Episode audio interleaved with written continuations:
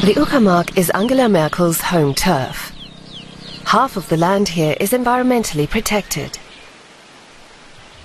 The tranquility and seclusion is something Angela Merkel appreciates in her free time.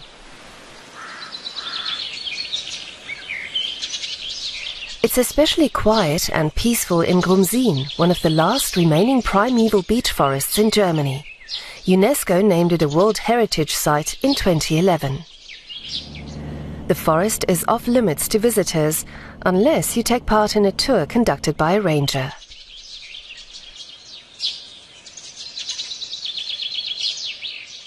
Woods and water dominate the Uckermark's natural landscape. The region is a paradise for water sports enthusiasts. But the Uckermark also boasts fertile farmland. Lots of grain is grown here. And you'll see fruit trees lining the roads, mainly apple and cherry trees.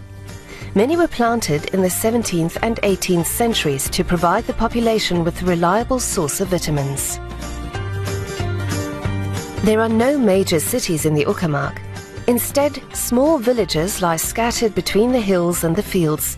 Isolation is a way of life here. So this might seem like an unlikely spot for a castle. But Boitzenburg is not the only castle here. There are over 150 manor houses and castles in the region, though Boitzenburg is the biggest. Like Bavaria's famous Neuschwanstein castle, Boitzenburg was built in Neo Renaissance style. Today the castle houses a hotel and a youth hostel. The grounds include a large park. It's so big it has two hiking trails leading through it. In terms of area, Templin is the Uckermark's largest town, though just 16,000 people live here. The town dates from the Middle Ages. Life here is quiet and serene with a village feel. Angela Merkel was born in Hamburg, but she grew up and attended school in Templin.